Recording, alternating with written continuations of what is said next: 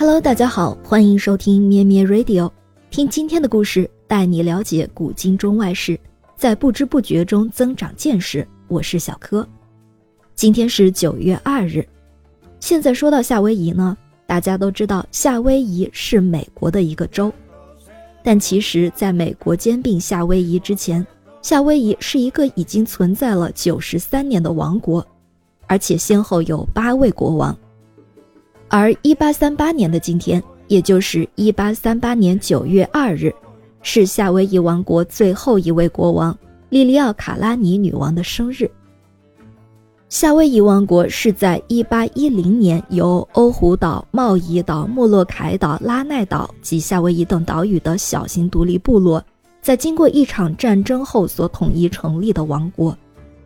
领导战争且统一夏威夷群岛的酋长。后来被尊为卡米哈米哈大帝，也就是卡米哈米哈一世。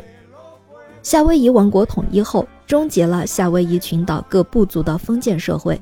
转型为一个具有现代雏形的独立的、与欧洲各帝国相仿的君主立宪体制。一八三零年，英美传教士抵达夏威夷，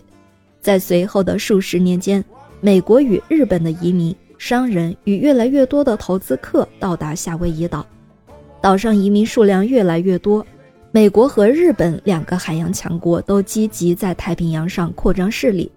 最后，美国选择采取更积极的动作进行控制。在一八四二年，美国首先承认夏威夷王国。到了一八五零年，法国将资产阶级民主革命制度带进夏威夷。夏威夷王国也就开始出现了议会制度，而到了美国南北战争时期，夏威夷被迫出售土地给美军种植咖啡，随即美国呢就租借了夏威夷海港。一八八五年，夏威夷王国与日本签订航渡条约，大量的日本劳动人口进入到夏威夷，所以夏威夷实际上是一直夹在美国和日本两个国家中间。直到十九世纪九十年代，夏威夷王国都作为一个独立的君主制国家存在，并被当时的美国、英国、法国、日本以及德国所承认。今天开头提到的夏威夷末代女王莉莉奥卡拉尼呢，是在一八九一年即位的，但是她的上一任国王卡拉卡瓦一世签订了刺刀宪法，极大的削弱了君主的权力。在女王即位之后，女王与居民，尤其是与美国和欧洲居民之间的矛盾日益尖锐起来，所以女王就希望通过一项新的宪法，重新夺回至高无上的权利。为了得到公众的支持，并且削弱美国及欧洲居民的权势，她降低了原住民参加选举所需要的财产门槛，并且取消了美国及欧洲人的投票权。因此，更多的原住民获得了政治权利。他甚至亲历到夏威夷的各个岛屿，向民众宣传他的想法，在民众里获得了空前的支持。然而，当他向内阁谈及此事时，内阁却并不支持他。内阁大臣们认为，一旦提议修改新的宪法，必将会引发一场动乱。果不其然，女王要修改新宪法并没有成功，而且还引发了一场政变。反对者们寻求美国的支持，成立了一个安全委员会，废除女王，推翻君主统治，甚至寻求美国的整合。一八九三年一月，安全委员会领导下的一辆装有武器的马车进入火奴鲁鲁步枪队，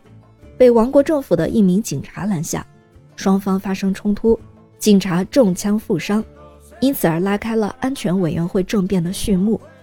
最后，双方一直对峙。甚至一枪未发，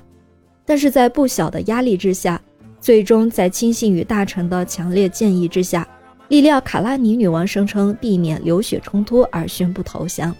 到这里是一八九三年，莉莉奥卡拉尼女王即位两年之后，夏威夷王国就灭亡了。